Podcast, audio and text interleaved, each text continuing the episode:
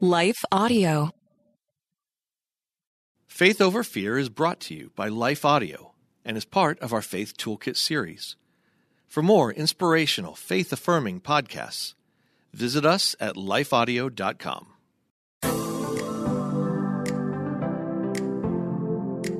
Hello. Thank you for listening to the Faith Over Fear podcast, where we attack our most pervasive fears with truth. Because life is too short for any of us to live enslaved. We are passionate about helping you discover, embrace, experience, and live out the full freedom of Christ. We would love to connect with you online. Just visit our show notes to learn how to connect with us.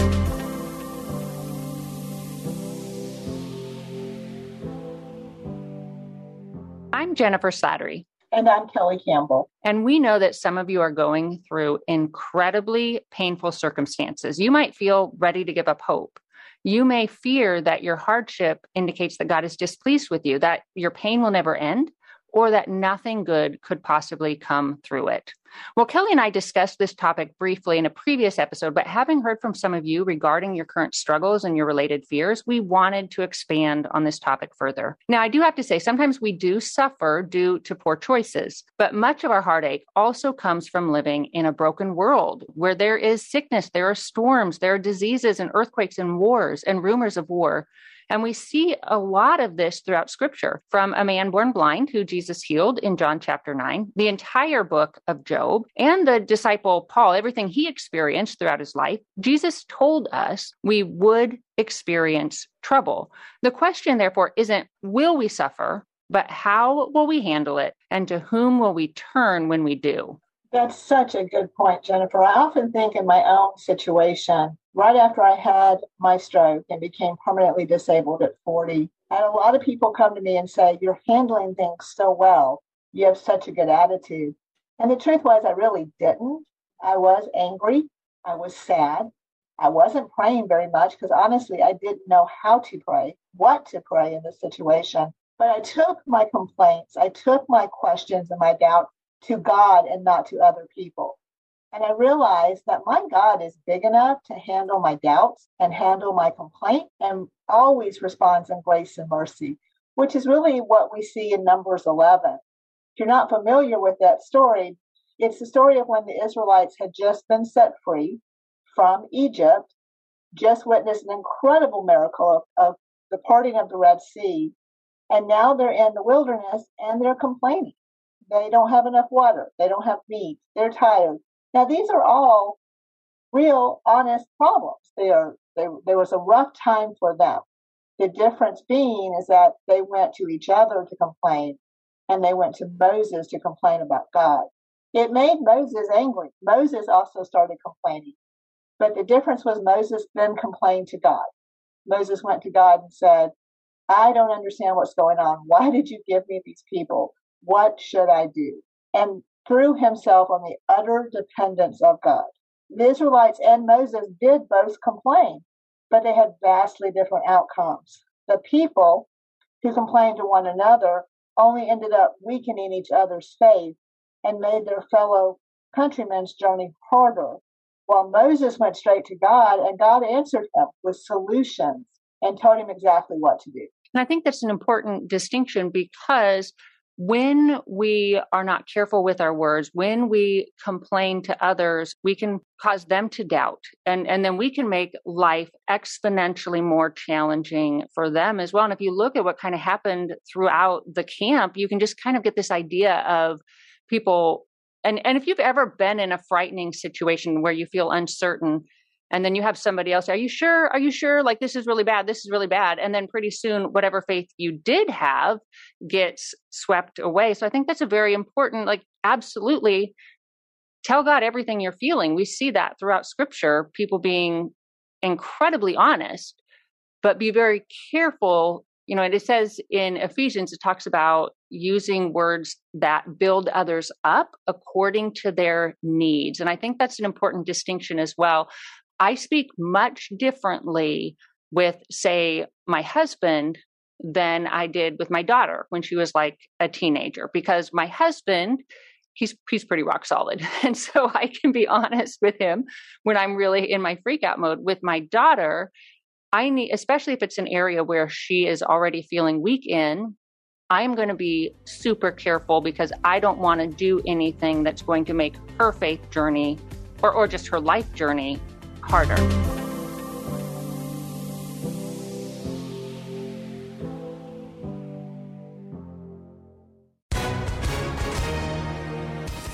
Hi, everyone. If you've been injured in an accident that was not your fault, listen up. We have legal professionals standing by to answer your questions for free. Call now and find out if you have a case and how much it's potentially worth. Call 800 497 4410. I'm here with spokesman John Wolf. So, John, tell everyone listening who should call right now. Well, Maria, first off, thank you for having me here. It's always nice to answer the listeners' questions. Now, as far as who should call in, anyone who's been injured in an accident and think you deserve compensation, give us a call right now. 800 497 4410. You'll find out if you have a case and how much it's potentially worth. Thanks, John. You heard it, folks. Take advantage of this opportunity and call now 800 497 4410. Advertisement sponsored by Legal Help Center may not be available in all states.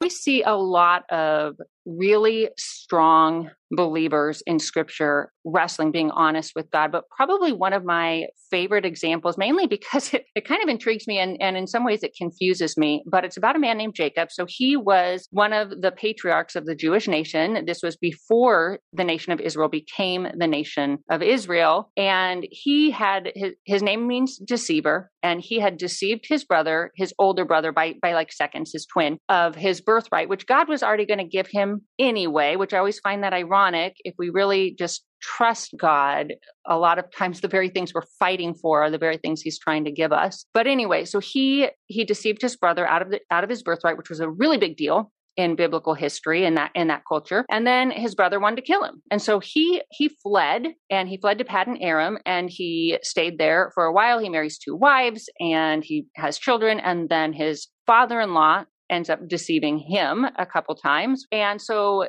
jacob ends up leaving and with his clan, so with his wives and his children, and he'd become relatively wealthy. So then he ends up leaving with his clan, his belongings, and then he learns that he's he's going to encounter his brother. And he is he's like, okay, this he's going to kill me because last time that was his brother's intent. The last time he, you know, when he had left home. And so he divides his clan up and he says, okay, maybe if some of them go ahead, then he will kill them and the rest of us can escape. And then he has this night where he is literally wrestling with and scripture says the angel of the lord but a lot of scholars believe when we see that phrase in scripture it's actually a pre-incarnate so a, a pre-earthly pre-human form jesus so anyway he's he's wrestling with the angel of the lord and they wrestle all night long and then we read in scripture that the angel of the Lord dislocates his hip socket basically and and prevails. Now obviously he would have prevailed anyway, but he allowed Jacob to wrestle with him. I think that's profound. He allowed him. You almost you almost can picture him like a father who arm wrestles with his son, and you know he's laughing and he's like letting the son think he's kind of winning a little bit. But anyway, so he he wrestled with the angel of the Lord, and then and then the angel of the Lord prevailed. And there are a couple things that really strike me with that passage. One, it's okay to wrestle with God. Like we never see him being chastised. Why did you do that? You who do you think you were to wrestle with me? But then there also does come a point when I think we have to say, okay, I I surrender. Like I I may not like this. I, I may not like what's going on, but I am going to choose to trust you. Jennifer, I love what you're saying because it is so important to know that it is okay to doubt. It is okay to question. I saw the funniest poster kind of meme on Instagram and I printed it out, which I don't normally do, but I had to have it somewhere I could see it. And it simply said, Ugh is a complete prayer. And that made me feel so much better. There are times I'm not going to have the words. There are times when I am hurting and angry and full of doubt and I can just go to God and say, ugh, and He totally understands and so covers me with grace that it's that is it's good to know that that's okay. Yeah, I went through, I I think it was about 10 years ago now. And I had a friend that was dying of brain cancer. And this hit me super hard. I think for a couple reasons. One, because if you would have asked me in the moment, I was absolutely certain that God was going to heal her. Like I had no doubt whatsoever and he was going to be glorified she was absolutely certain that god was going to heal her and and he didn't and plus i think it was also it was hard because you know when we talked about being careful who we share our doubts with and who we share really just a lot of stuff with. She could not share a lot of her emotions with her family because they were grieving. So her husband was grieving, her children were grieving. And so she shared with me because I was close enough with her that she could, but also I was enough removed where she didn't feel responsible for my emotions. And so I think that was part of what made it really hard as well. And as it became clear that God was not healing her, that she was kind of slowly, and she was, you know, she lost her eyesight and then she lost her mobility and things, she just kind of slowly lost her ability. And so I, and I became so angry with God. I couldn't pray. I didn't want to talk to him. I really pulled away. And it got to one point where my world felt really dark. And I was in the kitchen one afternoon and it was almost like I had this sense like I was I was standing kind of on the edge of a cliff and I was ready to plummet basically into the darkness. And I had to make a choice. And it and it kind of snapped me out of it. And I said, fine, I hate this. I hate that you won't heal her. I will never understand why you won't heal her, but I'm going to choose to obey you. I am going to choose. Now, I still was angry. I didn't tell him I wouldn't be angry, but I said, I'm still choosing you. And it was interesting. The minute I did that, it was like this heavy weight lifted. And it wasn't that my grief was gone. And it wasn't even that my anger was gone. I, I do think my anger shifted. I started then to become angry with, I, and I think that's just what the Holy Spirit does with us is he gives us his perspective. I started to become angry at the brokenness of our world, not as much at God. And then I, that weight I think lifted because I was pushing away from God. I don't believe he ever walked away from me, but I was distancing myself from him. And the minute my wrestling stopped, it was like all of a sudden I, I just relaxed in his arms. And so I allowed him to comfort me, probably in the way that he wanted to the entire time. And so that was kind of my my even if moment. And and she had she had her own even if moments as well, where she had to get to and towards the end of her life, she just had such such a peace and closeness with God and experience of his presence that was absolutely beautiful, but it still hurt it's one of those things, like you just said, so many times through our suffering, we have to get to that point where we either choose God or we choose to turn from God. So we can either choose to increase life or increase discouragement. But one way or the other, we're going to choose. And our response, like in your situation, it doesn't always change the circumstance, but it will dramatically change how we go through them. You know, if we when we don't understand, and there's a lot in this world. There's a lot in my own life I don't understand. I have to make a conscientious choice to trust God's heart, to trust that God knows what He's doing. You know, I often think of the story of Lazarus. You know, here you had siblings, Mary, Martha, and Lazarus, which we do know they were close friends, and Lazarus died. They were so sure that God was going to come, kind of like with you and Iris, they were so sure that God was going to come and heal Lazarus. But Jesus didn't. In fact, he waited three days. And in Jewish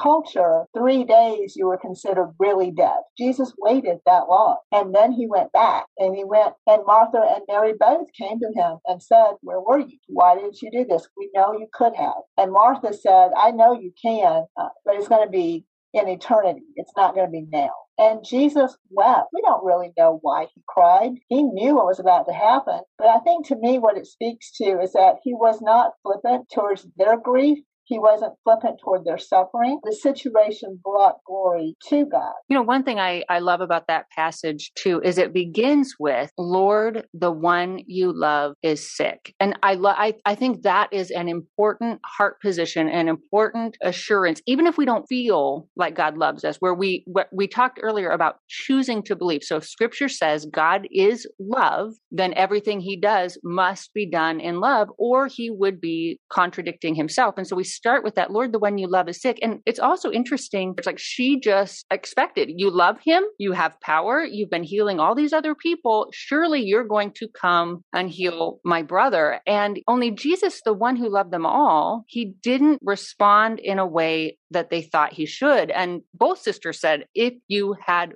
been here, he wouldn't have died. And I kind of envision, and one scholar said that that this could indicate that they'd been saying that to each other, or maybe even people I would not be surprised if others were, well, if he really loved you, or if he really was the Messiah, or if he really had power, he would have healed. In fact, they said that later, like, couldn't he have healed him? And to your point, Kelly, we will never learn to trust God's hand if we don't first come to trust trust his heart. And and I think it's significant. Jesus knew their longing. He knew their pain but his love for them allowed them to experience disappointment. And it moved him to defy their expectations really because he had a greater goal in mind than keeping them from temporary pain. He knew what they he knew what they desperately wanted but more than that he knew what they and everybody else needed I love that. And there's another line that really jumps out to me later when Jesus is about to pray over Lazarus and over the situation. He starts with, I give thanks. So he didn't begin to pray by saying, God fix this, God intervene. And I think in the midst of our struggles, gratitude is very hard because we are not necessarily thankful for what we're going through because we don't have that eternal perspective we're looking at the right here and the right now. I need it fixed now. Well, so we're looking 40 feet ahead, and God is looking 40,000 feet above. And so uh, that happened in my own situation when I started saying, Thank you. Thank you for what I'm going through. Thank you for all the ways that my life has changed for the better. Then I had a, a more heavenly view of what was going on. Right. And we do place in, especially in the United States. I know some of our listeners are not in the United States. So some of you actually might be a lot more mature than, than some of us believers in the United States who really struggle with, with suffering. And we can place such an emphasis on our comfort and not enough emphasis on those things that are of eternal value. And we, we see scripture says that Jesus endured for the joy that was set before him. And so to suffer well, we must increase our anticipation for everything that awaits us in heaven. So our hope and our strength increases and our despair decreases the more we lift our gaze and set our mind on those things above. Absolutely. I also think that sometimes these trials that we go through reveal doubt, reveal things that we might otherwise ignore, or maybe we're even numb to. It really draws out what idols you've allowed kept residence in your life and false securities that we've come to rely on other than God. So I know in my case, I used to be told people would say about me, they go, Oh, that Kelly, she doesn't suffer fools well. I took that as a compliment. It was not meant as a compliment. It was meant as somebody who was snappy towards people that I thought weren't doing what they should be doing. And then when I became totally dependent on other people, that really kind of opened my eyes. I had allowed that false belief to come in and hurt people interesting because I would say that's not at all how I see you. So that God did a complete 180 because you're probably one of the more patient people that I know. And you deal with me all the time. So that in and of itself is, is an extra dose of the Holy Spirit. But you know, one thing that this passage with Lazarus alerted me to is, you know, when Jesus said, Do you believe that he will rise again, basically? And she said, Yes, when at, the resurrection.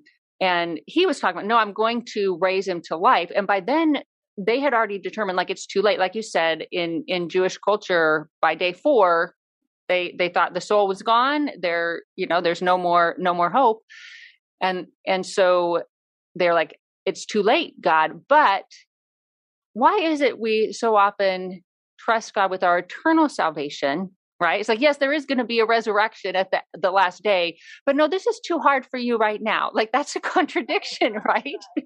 that really kind of strikes me in that story. And, and I can do that a lot of times as well. That doesn't mean I do want to be careful here because that doesn't mean God will do everything we want now because he will absolutely only and always do what is for our ultimate best and and what is for his glory. And so he has that filter that we don't even like in this story they had no clue what was going on in the mind of jesus what he was going to do and what all he would like if you look at at the end of the story there were a lot of others there who saw jesus raise lazarus from the dead. This was and this was shortly actually before his death. So it's kind of like he's upping the ante you know, upping the miracles and, and saying, look, guys, I am giving you every reason to believe I am who I say I am. And all of the people witnessing that miracle that had to have left a deep, deep impact.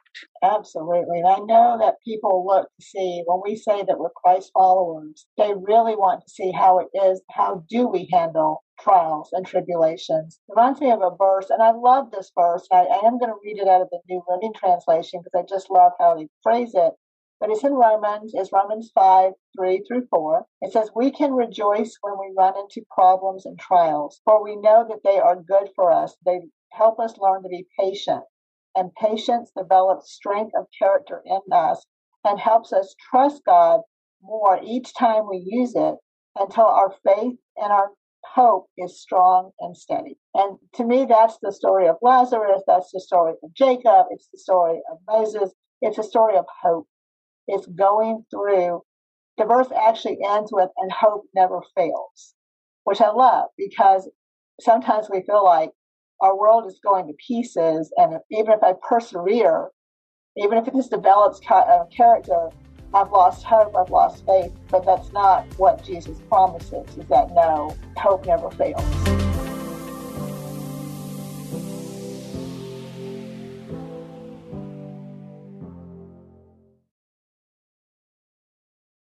Suffering just reminds us of our end goal, right? Our final destination that, and, and praise God for this. I would not want to be stuck on earth any longer than I have to be. And it reminds us that our, our earth is not our home. It's not our final destination. And it points us to heaven where our true hope lies. And, and you know, Shaka, Shaka Hines, and some of our listeners do as well. She was on a while back where she shared her story of grief of lo- losing her son and and how God walked beside her through all that. Well, I saw her through I knew her before her son died and her son had a lot of challenges and so she was pretty much a full-time caretaker caretaker for Landon and there were multiple times where he did literally die and his pacemaker would shock him back to life where she would be carrying his lifeless body into the ambulance and then in the ambulance he would he would revive. And, and he was amazing a beautiful he had the biggest biggest cheeky smile, but he was an adorable little kid. But I watched Shaka through what she endured, and then especially as she grieved her son. And she was very authentic. She was very raw and very real. And in her raw and in her real, she glorified Christ because she just kept pointing to heaven, saying, I am going to see my son again. My son is whole. My son has joy. Yes, she's still hurt. Yes, she's still grieved. But I saw a depth of faith, a depth of maturity in her, and a depth of hope that few people, I think, experience unless you go through some of those really tough things that kind of like take the scales out off our eyes and, and shock us out of our complacency and our, our God of comfort, I think. That's such an amazing story. And I do know Shaka and her heart is just for people, for other, for her life. It's just so beautiful. And you wouldn't know if you first met her all that she's walked through because she just glows. There's just such a light that comes from her. And it's so beautiful. One of the things, too, that I like about Romans 5, the verse I just read, is that some people, some translations say we can rejoice when we have affliction. And that word does mean suffering, but it was put there because some believed, especially in the early church, saw affliction, saw trial, saw persecution as a sign of God's wrath. God must be angry at me. That's why I'm going through this. And the reason Paul used that word is he wanted to challenge them not to see it that way, to see it as a way to build character, that God isn't angry. God just wants the best for you and that sometimes we do have to walk through but we do have to persevere. We do have to go through things.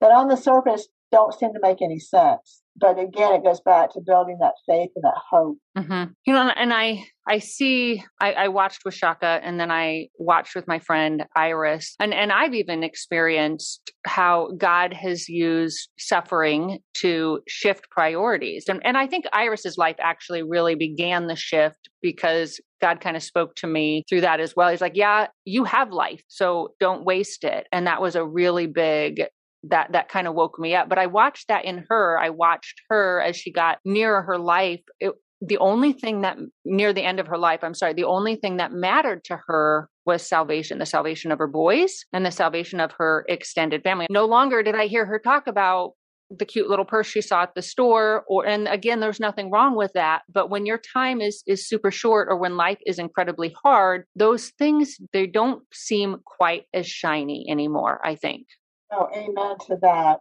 And I know I saw that in my own situation. I often call my pre stroke life my myopic view because the world revolved around Kelly. And I had two boys, and I still revolved around me. And when I was in the hospital, I was really angry because I lost half my body.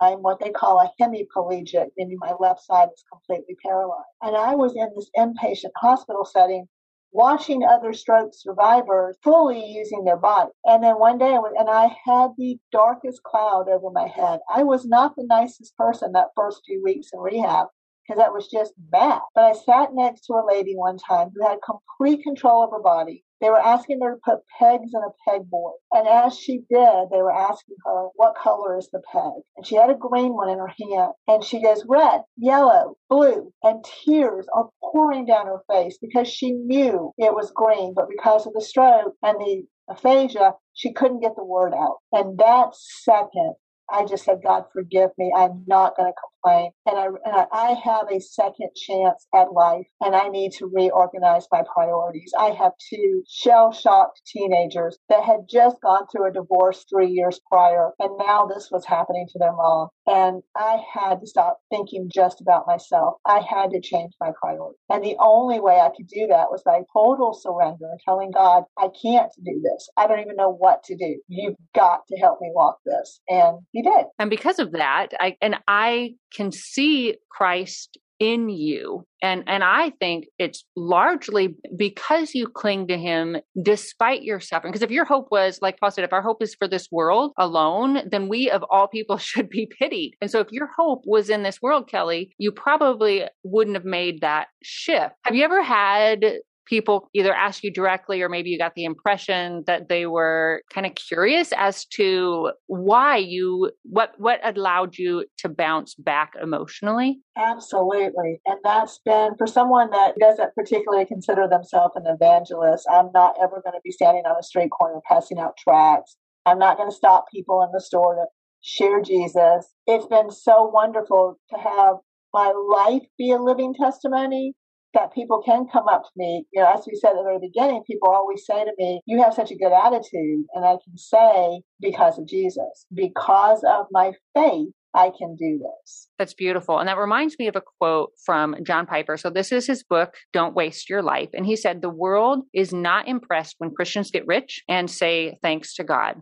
They are impressed when God is so satisfying that we give our riches away for Christ's sake and count it gain. And so, I'm going to expand on this. What he's saying if you were to take like the principle pulled from that, they're not impressed when life is all rosy and you're like, hey, hallelujah, praise Jesus. But when you are in a position where it seems like you should have absolutely no hope and no joy and yet they see you getting up and pushing through and and showing up for your kids and maybe showing up for your spouse or for your mom or, or whoever is in in your circle and clinging to hope that speaks. It does so much. And i think one of the things i want to make very clear is that we suffer a lot of our suffering is like you said earlier because we live in a broken world. It's not necessarily because we're Christ followers. I don't want anyone to get the idea that, oh, as soon as you become a Christian, life is so hard. It's just suffering after suffering after suffering. It's going to be suffering whether you're a believer or not, just because of the world that we live in. The difference is how do you get through it? You know, what kind of strength, what kind of hope and faith do you have through it? Yeah, that's a good point. So the other thing that I have learned is that not only does it kind of, the suffering kind of increase our witness, but it increases the chances for other people to bless us. One of the hardest lessons I had to learn was I was still determined to be independent. I was still determined to show the world that even though I was physically disabled, I could do it myself. And I got constantly asked, Can I help you? Can we bring, can we do something for you? And I constantly said no. And then one day, my godmother, she told me, You are keep, God told me to do this for you, and you are keeping me from blessing you, and you're going to have to take it up with him. And I step back and like, God, if you want to use other people to be a blessing, I don't want to stop that. So your so your point being is that our suffering can allow others to experience God's love throwing flowing through them as well. Really, it bonds us. I think it bonds humanity. It bonds the body of Christ together and because we were meant to live interdependently and so when when we suffer and then we it builds our empathy our perseverance our hope and then we're better able to offer those same things to others and to lean on them when they can offer it back to us. And i i think you know just kind of like we mentioned in that it helps us understand people more it takes away our pride it draws us closer to Jesus. And so, we, anytime his spirit flows through us, we're automatically going to be more gracious and loving and empathetic. We think it is so great to be so independent, but really that gets us in trouble because our strength is not very strong and our wisdom is faulty. And the sooner we realize that and turn to Christ, then the better off we'll be. Well, this is again a complex topic. And we don't, honestly, we don't know where you are in your journey. And that's okay. God knows. So if we can say nothing else, we would encourage you just keep going to Him. Go to Him when you're mad, go to Him when you're scared, go to Him when you're sad. As long as you keep your eyes on Him and, cre- and keep seeking Him in the middle of your pain or whatever you're experiencing, then He will carry you through. Well, thank you for listening. If you haven't already done so, we would encourage you to subscribe to this podcast. Then you won't miss a single episode. And make sure to rate it. That helps others to find it and encourages our team as well. And share it with your friends, especially if you know someone who is suffering, then we would encourage you to share this episode with them as well. And until next time, may you live as one who truly has been set free. Hey everyone, thanks for listening to Faith Over Fear, a production of Life Audio and the Salem Web Network. If you enjoyed what you heard today, we'd love for you to head over to your favorite podcast app and leave us a review. To learn more about Jennifer Slattery or to check out any of the resources she mentioned in this episode, just head over to her website, jenniferslatterylivesoutloud.com, or check out our show notes. This episode was produced by Kelly Givens and edited by Stephen Sanders. A special thanks to our executive producer, Stephen McGarvey. For more Faith Toolkit podcasts like this, just head over to lifeaudio.com. Hey, friend, I'm Brooke McGlothlin, host of the Everyday Prayers Podcast, a ministry of million praying moms. And I'm here to invite you to partner with God for the hearts of your children on the daily. Our goal at Everyday Prayers is to help moms understand and pray God's Word. Join us each weekday as we share insights from God's Word for today's Christian mom. Tune in to the Everyday Prayers Podcast in your favorite app or by visiting lifeaudio.com.